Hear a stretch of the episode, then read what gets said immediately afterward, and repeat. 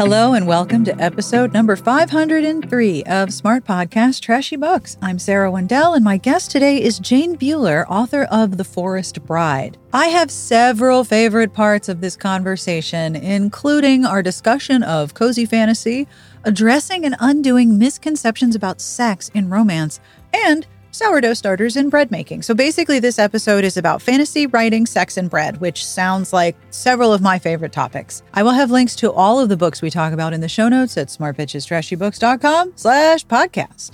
And I have a compliment for this episode, which is among my favorite things, to Meg E. If someone says, that is incredible, they are so talented, there is a 97.6% chance that they are talking about you. If you would like a compliment of your very own, please have a look at our Patreon at patreon.com slash smartbitches. Pledges start at one whole dollar a month, and every pledge helps me keep the show going and make sure that every episode has a transcript. Thank you, Garlic Knitter, for the transcript, and thank you to our Patreon community for being fabulous.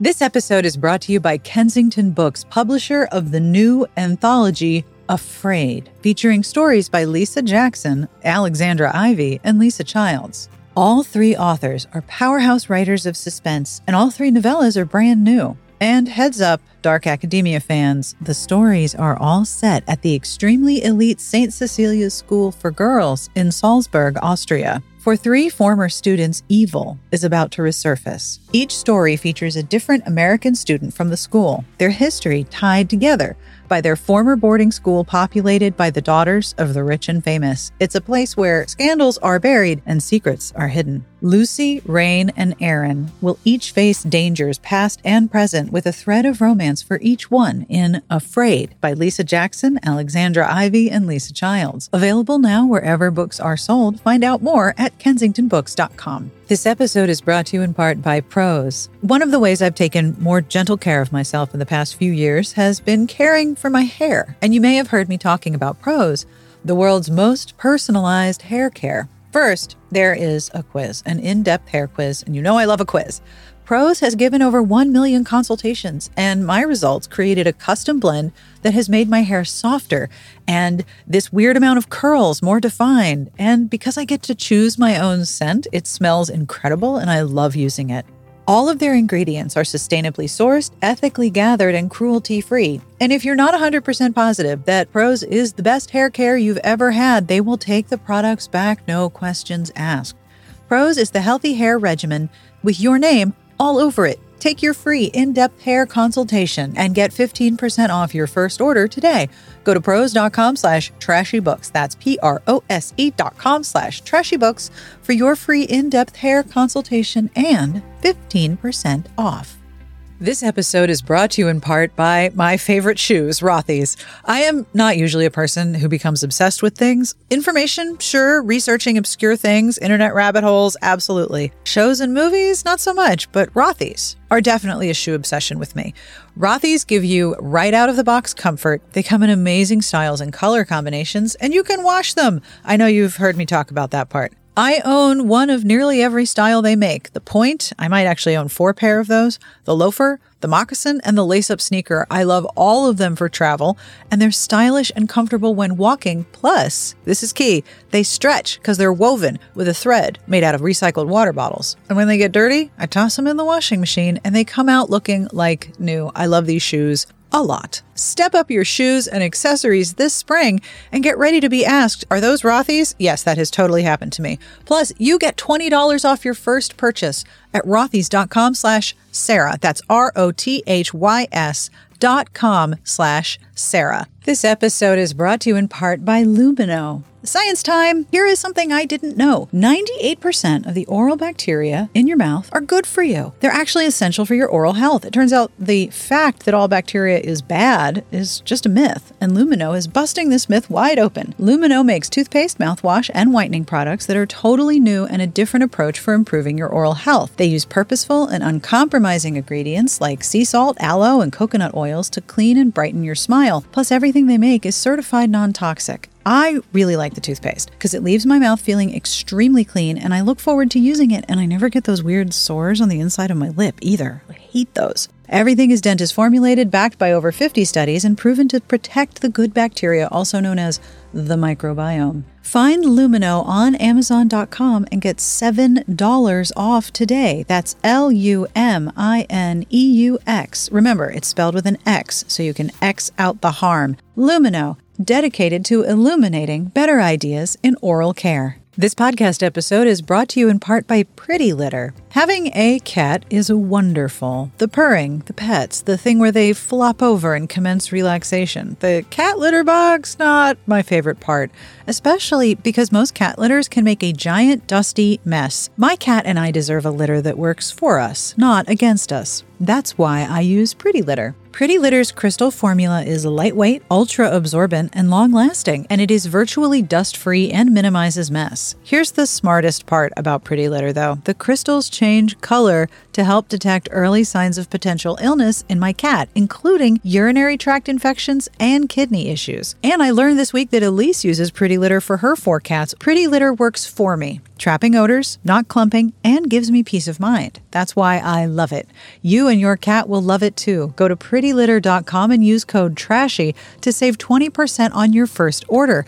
That's prettylitter.com, code TRASHY to save 20%. prettylitter.com, code TRASHY. This episode is brought to you in part by Jenni Kayne Home. Creating a warm, cozy, welcoming home is one of the greatest gifts you can give yourself. Jenni Kayne Home has everything you need for every room, every style, and every sensibility. From furniture to accessories like candles, pillows, and soft throws, there is something for everyone seeking to make a room feel complete. Finding the perfect chair, for example, can be a challenge. You want it to be stylish but comfortable, to fit in the room and fit into your reading plans.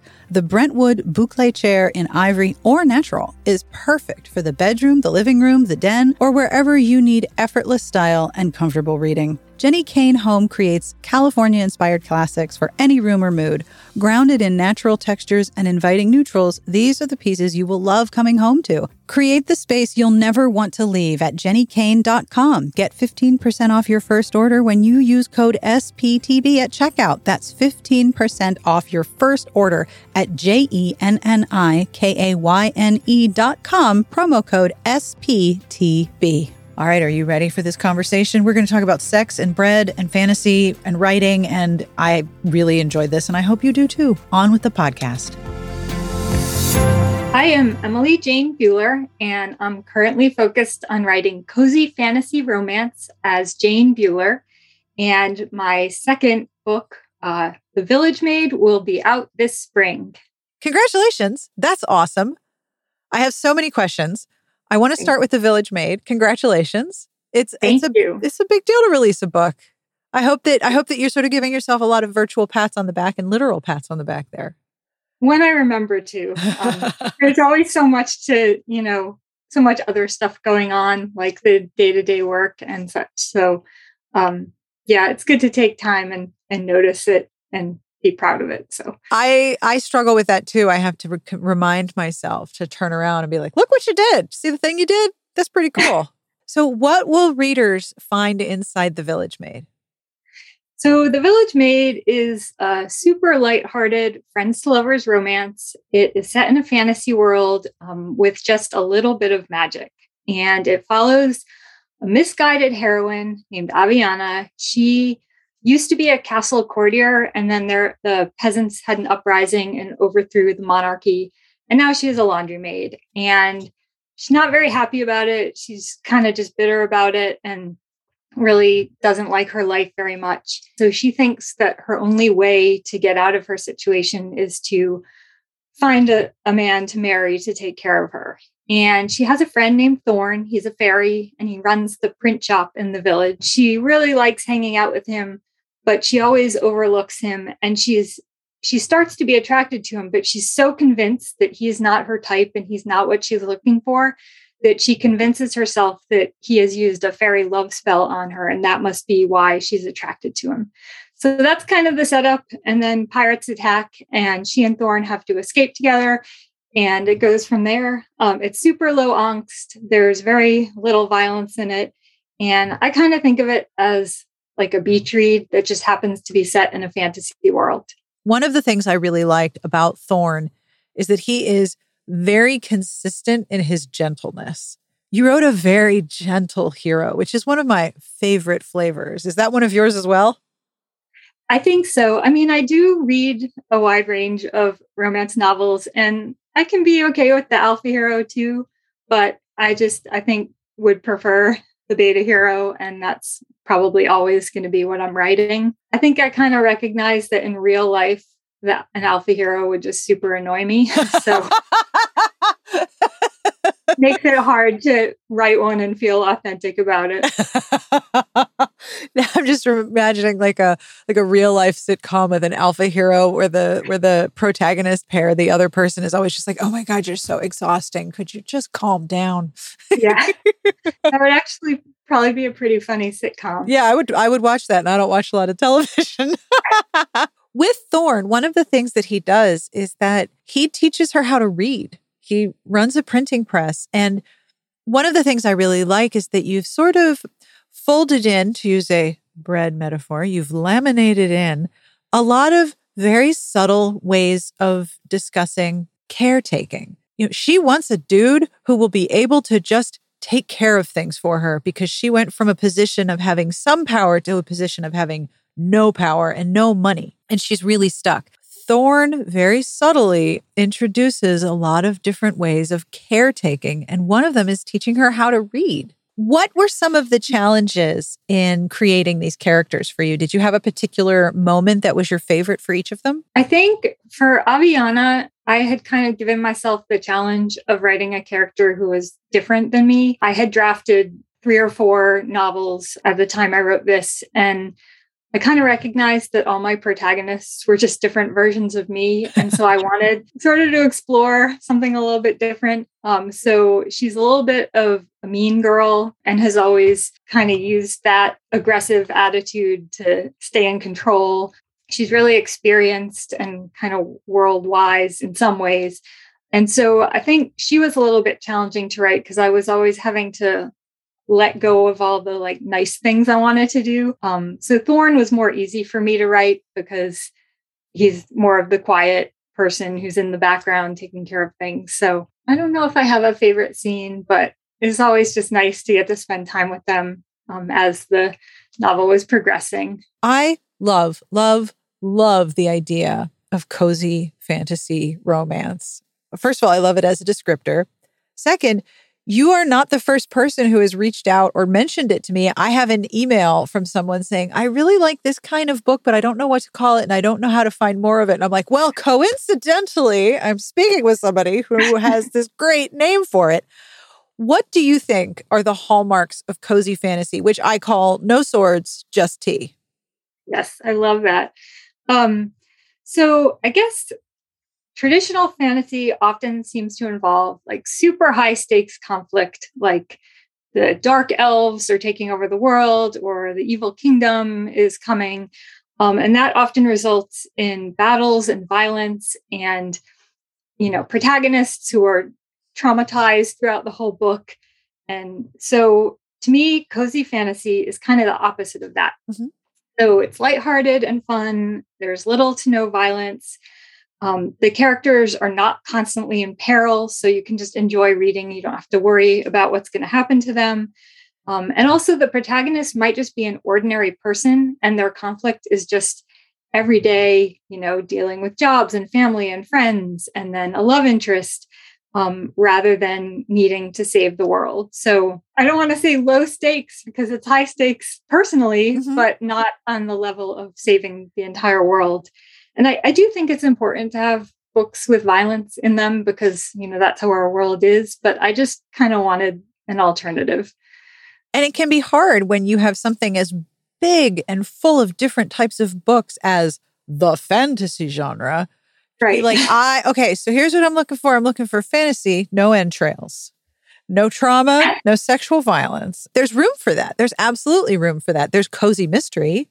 And then there's super creepy thrillers that I cannot read because, again, entrails. It's very interesting to me, especially in romance, to watch readers and writers specifically define how to name the books that they're writing. What draws you to cozy fantasy when you're thinking, this is what I want to read? what are you looking for? I mean, the past few years, you know, oh, can't imagine I'm not the why. first person to say this. We've just wanted escape. It started as a focus on violence, and then it kind of developed in my head to to be other things. The truth is, I've been trying to find cozy fantasies for like the past two years, and I've I've come up with three I can tell you about. Please And do. If listeners have more, I would love more suggestions. Yes, we want all the cozy fantasy racks. Bring it on. So I think the one that to me is like the epitome is called Devon and the Dragon by Eliot Grayson. And it's just this really sweet story. It's kind of this generic fairy tale kingdom. Um, there's a dragon in the castle. He like doesn't cause any damage, and actually he patronizes all the local village shops just to be nice. Um, the villagers, one of them needs a dragon scale for some something they want to do, and they're like, "Oh, we'll send Devon up to seduce the dragon because he can seduce anyone." Because Devon's just like this guy in the village who just kind of has fun and hangs out, and and he's like, "Okay, whatever." So he goes and, of course, falls in love with the dragon, who is a shifter. But it's just like, I mean, there's conflict and there's stuff happening, but it's, you're never feeling like super anxious while reading it. It's just this really sweet love story. Another one is Red Heir by Lisa Henry and Sara Honey. It's like a buddy road trip comedy um, where, and it's it's actually it's laugh out loud funny. But there's a prince who has red hair he's been kidnapped and this team of people come to rescue him. And then the protagonist who also has red hair is in the same prison cell. And he's like i want to be rescued. So he's like no i'm the prince. And they don't know which one's the prince so they take both of them. And there's there's like one fight scene in it that lasts for one page and it kind of feels like a like a three stooges fight scene you know like it's like it's not really about the world building which is another thing that people often expect with fantasy is that there's going to be all this dramatic world building and entire new languages. And this just isn't but it's more about like the character growth and the plot being amusing. So that's the second one. And then the third one i'm kind of torn about is how to love your elf by carolyn sparks which i would say it's it's fun and there's not graphic violence in it there are battles but they're always kind of shown from a distance. It sounds like part of what you're describing is a lot of internal conflict where a lot of the tension of the book rests on contrary motivations of character and it's it's it's just as hard to write that I think as it is to write a really complicated fight scene or a complicated sex scene. Internal conflict that rests on complicated mo- motivations is really challenging to write. Did you find that to be the case when you were writing? Yeah, I always um, have to do book maps, um, and I just Ooh. use an Excel spreadsheet. Um, I took a class on them from Heidi Fiedler, which I highly recommend. Mm-hmm. Um, and there's all different ways you can do them, but for me, just a simple spreadsheet, and each row is a chapter of the book, and then each column is something I need to track, and it'll change over time. But usually in the beginning, I'm tracking like the protagonist, the first protagonist, and what their internal what, what's going on with them and how they're changing, and then the second protagonist, the relationship between them, um, and then sometimes things like um, like with the next book I'm working on, there's this history that's been lied about, and so as the protagonist uncovers new truths I had to keep track of like all the lies she's been told and what she has discovered. And so basically, you go through your book chapter by chapter, fill in what happens in each chapter, and then you can look at a column and scroll down it and see how something develops. Oh, wow. It's also very helpful for tracking like the weather and the phases of the moon because I'm like, I always want the moon to make sense and not have a full moon rising like night after night. so I'll be like, okay, it was a new moon here, and now it's two weeks later, so it can be a full moon. So it's it's useful in many different ways. Wow. Oh, that is such a cool method. Yeah, I did not know about this. I and I I love a spreadsheet. My love of spreadsheets is is is its own cozy fantasy. I love spreadsheets a lot. so when you learned this method, did your mind just go explode? The way she taught it she showed you kind of a bunch of different methods, and there were like color coded post it notes. And so it was kind of a lot to take in and then figuring out how to make it work for me. And I, I did sort of try some other things because, you know, some of them were so artistic and beautiful. And of course, I want to do that. And then I was like, no, just keep it simple. Spreadsheet. Kind of like looking at bullet journal layouts. Oh, that's gorgeous. That is not a thing I can do. Right. Not every day. Now, you also mentioned when we were emailing about setting up this interview that one of the things you wanted to address in your writing was misconceptions about sex in romance and how these misconceptions are very important to you. How did you approach this as a writer and as a reader? What what was the genesis of this particular focus for you? Yes, so I think that addressing misconceptions was really important to me because over time I had absorbed a lot of them. And this just through the years had led to me often having thoughts like, you know, what's wrong with me? Why doesn't my body work right? And so, um, where are the waves? That, Why am I not cresting? Why right. have I not seen the stars on my eyelids? It never happened. Right. yeah. And so it was it was important to me. Um, but basically, a friend at some point gave me this book called I Love Female Orgasm um, by Dorian Solot and Marshall Miller. And this book was just life changing to me. It's all full of facts and data, um, also lots of quotes from um, people about their experiences. Um, the two authors would run workshops to, to help people out. And so they just gathered all this data. And it was it was just great reading but after reading it i started noticing more like the the mechanics of the love scenes i was reading and so for example one number that really stuck out to me was the book said only 30% of women will have an orgasm from penis and vagina intercourse alone and yeah. that just kind of shocked me because you know so often in the love scene i mean in a male female romance there's yep. always the that kind of intercourse and it always leads to an orgasm. So yep. like that was one example. Another was they said um, some women have a very sensitive clitoris so much so that she doesn't even want it to be touched directly because it's just like uncomfortable.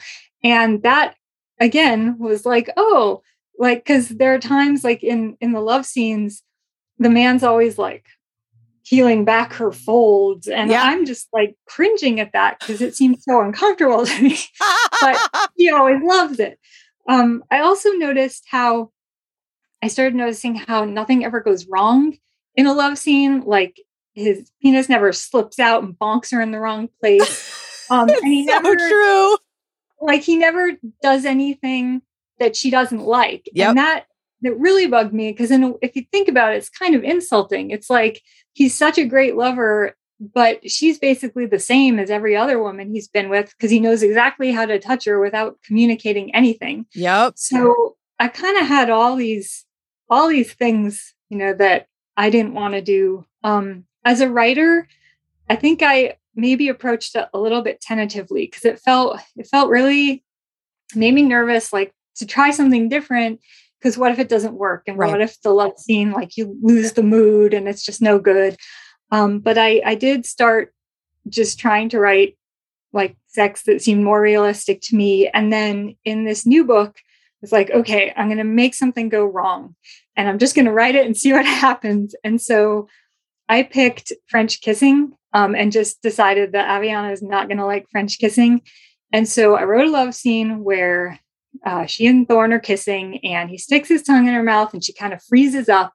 And he's perceptive, so he notices. Yeah. And stops and says, Oh, you don't like that. And she's, you know, embarrassed. I don't want to disappoint you. But he assures her, like, it's okay.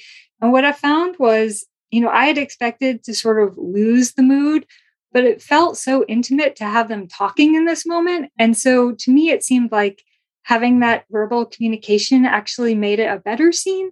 Um, so that's something I was glad to discover. And I'm just, I'm hoping to do more in the future um, with this kind of thing. Um, I have been really excited since I've started paying attention to all this. I have noticed it in some other books. So, like recently, I read um, Rosaline Palmer Takes the Cake by Alexis Hall. And in the final love scene in that book, it's kind of the same thing. They're kissing and he he touches her boob and she doesn't respond. And it's not even that she doesn't like it, but just doesn't respond. And he says, Oh, that's not your favorite thing. And then they talk about it, but it's this amazing conversation because it kind of brings up all the real life things we might worry about, like, well, it's uncomfortable to talk about, or, you know, and he has them talk about all that and say that. So I was just super excited to come to that scene. And I'm I'm really hoping more authors will start um, kind of battling misconceptions and having verbal communication. I love that so much. And I particularly love your point about the idea that it, it's insulting to treat all women as a sexual monolith, that the same thing that you do is going to work on every single woman. That is that is absolutely a, a message that you get. And I had not thought of it that way until you said so. My personal favorite is the acrobatic double jointed man who can somehow reach his arm between two people. And, you know, if you are actually engaged in coitus, I mean, you're you're pretty close together you know, spatially. Right, so right. how is he bending his arm in between them to reach down if they're facing like is and, and, then I start thinking, all right, so is his arm double jointed? Is his shoulders really flexible? How do you do that? And is she like, are I my reaction would be like, are you scratching an itch? Where what do you do? Does your stomach itch? Like what do you oh wait, no, no, no, no, no, no. like that that particular one always makes me like, oh yeah, right. Double jointed elbow guy. I've met you right. before.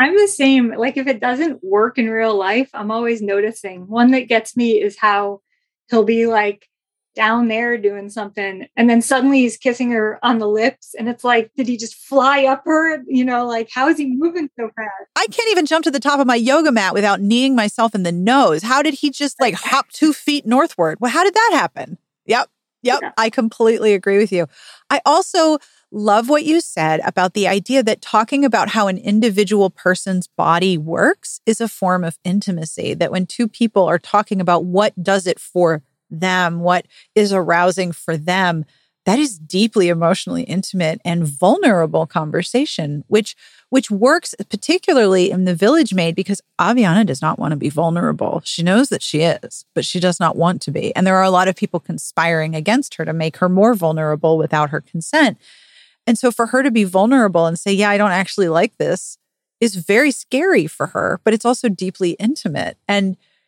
it when you when you're presenting the presence of vulnerability about an individual person's, you know, unique physicality and what what does it for them, that makes them an individual and not this monolith, like you said. Yes. Yes. I often think about your, I think it was um, in your book, the the mighty Wang of Lovin. Yes. Is that what you called it? Yes. And that, the Wang of like, mighty Lovin. Yep.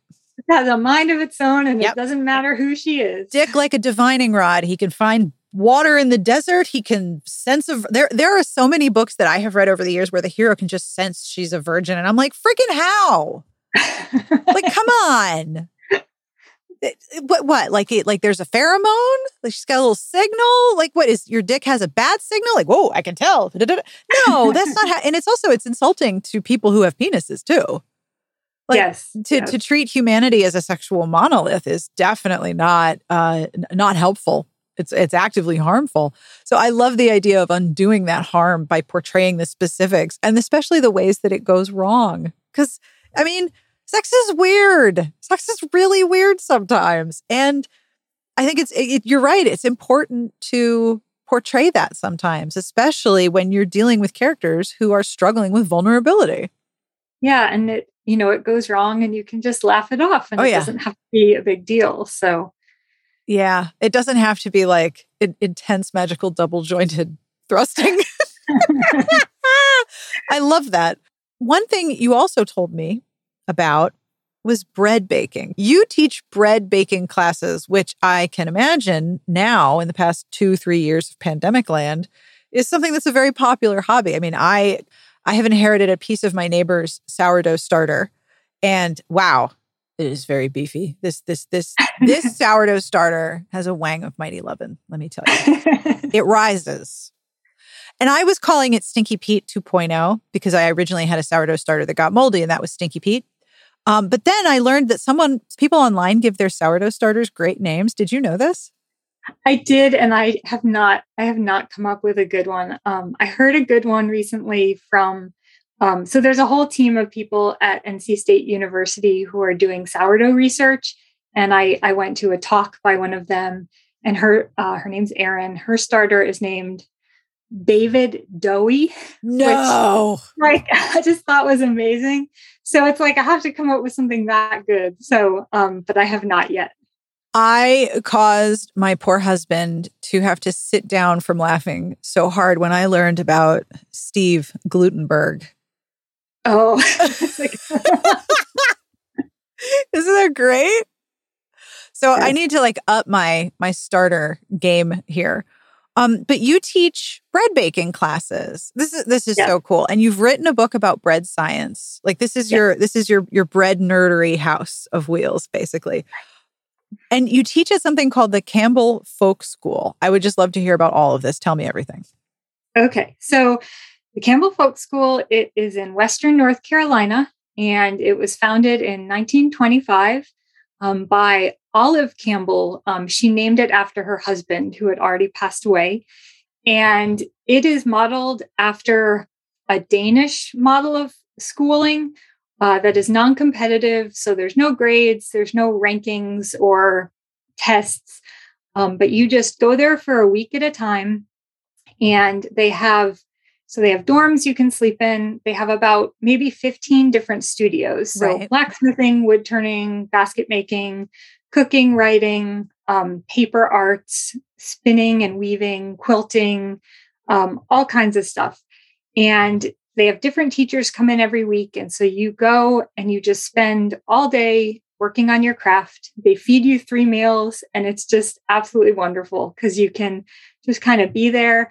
They they actually they used to not have Wi-Fi, which I love because I could just tell everyone, sorry, I won't have a phone signal, I won't have email.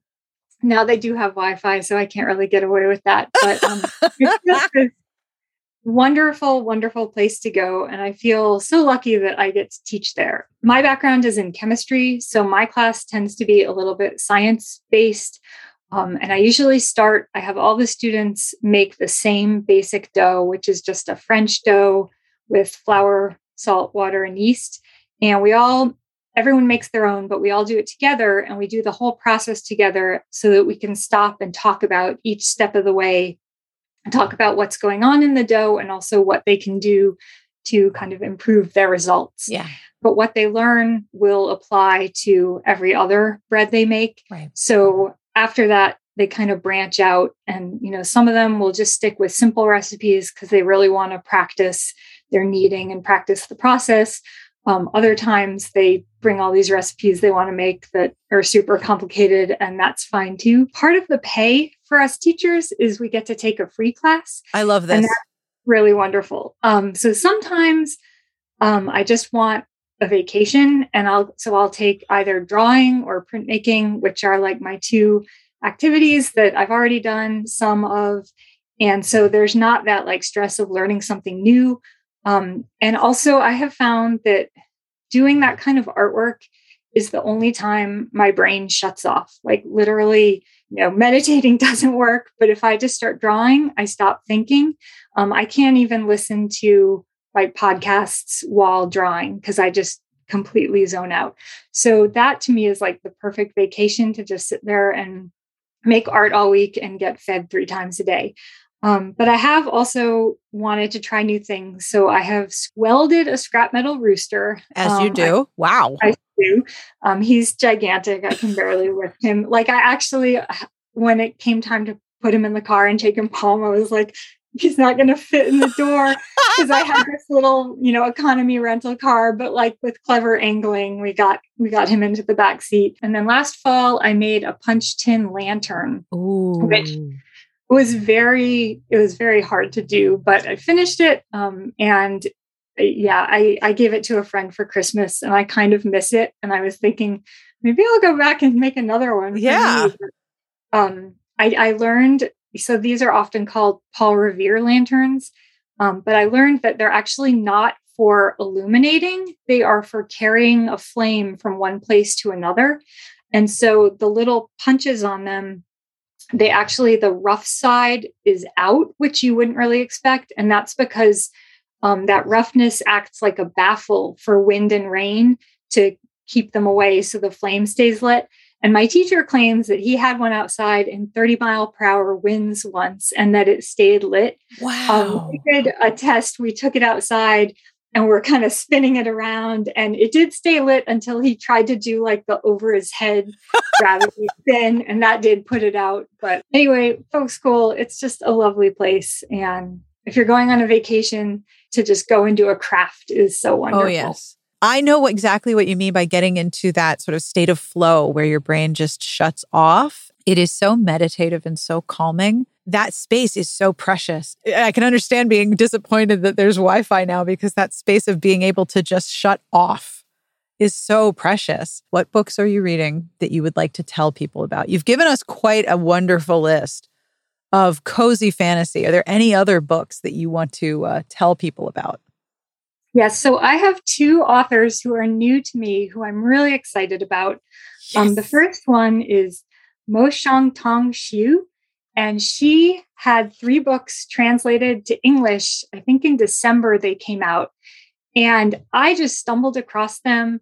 The first one I read is The Scum Villain's Self Saving System. There's the hero uh, finishes reading this novel, and the novel is so bad, and he's like cursing it and cursing the author because he hated it so much. And then he dies and wakes up as the villain in the novel. And oh. so he is and he has been tasked with making the novel better um, by changing what happens in it. And then also, though, he knows that the villain suffers this like painful, horrible death in the novel that he read, and he doesn't want that to happen. So he starts like cozying up to the hero, like trying to make him like him so that he won't kill him. And so it's a very like slow building love story between the two of them. I read this article that said her books like they don't follow anything we're told to do as authors, but they just work because they're such good storytelling. Once I kind of got the hang of how it was going, um, I just couldn't put it down. And I, I, will add, though, that it has a cliffhanger ending. There are, are apparently several volumes in each in each story. So if you cannot handle a cliffhanger, you might want to wait until they're all out. Um, the second one is the Grandmaster of Demonic Cultivation. Oh, and I've heard of that one. Heard of that one. yeah, that one's a little more famous, I think. But again, it was just like wonderful story and couldn't put it down. Um, and then the other author is I recently read Boyfriend Material by Alexis Hall um, which I know is all over the place. And it just was the first book in such a long time that completely hooked me, like from the first page. And, uh, you know, as soon as I finished it, I wanted more. So I read Glitterland and then Rosaline Palmer Takes the Cake. And I, I've been trying and trying to figure out, like, what is it about these books that just pull me in so much? I think it's because the characters are just having these deep struggles like to believe in themselves or struggles with mental illness and there's never just a quick fix. Yeah. It, it's always like they have to work at it to find a solution. And but it's so fulfilling to watch that happen mm-hmm. over the course of the story. And then they're also funny. Like they're they're just so funny. So it's like this deep stuff that's happening but balanced off with how funny they are. Yeah. And that brings us to the end of this week's episode. Thank you again to Jane Buehler for hanging out with me. And I'm really curious about your reaction to this episode. What have you learned or unlearned from sex scenes in romance? And do you have a sourdough starter? And what is its name? Mine is either Stinky Pete 2.0 or Steve Glutenberg when I want to make Adam laugh. But I'm curious. Please let me know what do you call your sourdough starter? And what have you learned or unlearned from sex? And do you like cozy fantasy? You can email me at sbjpodcast at gmail.com or you can call and leave me a voicemail at 201 371 3272. We're going to do a mailbag episode very soon, and I would love to have you as part of it. As always, I end every episode with a terrible joke, and I love this joke so much because it fits the episode. I love when that happens. Are you ready? Why are there Pop Tarts but not Mom Tarts? Give up? Why are there Pop Tarts but not Mom Tarts? The patriarchy. that joke is from Clarence Worley42 on Reddit, and I love it so much. The patriarchy. All right, so go out, bake, read romance, and fight the patriarchy. On behalf of everyone here, we wish you the very best of reading. Have a wonderful weekend, and thank you, as always, for listening. Smart Podcast Trashy Books is part of the Frolic Podcast Network. You can find outstanding podcasts to subscribe to at frolic.media slash podcasts.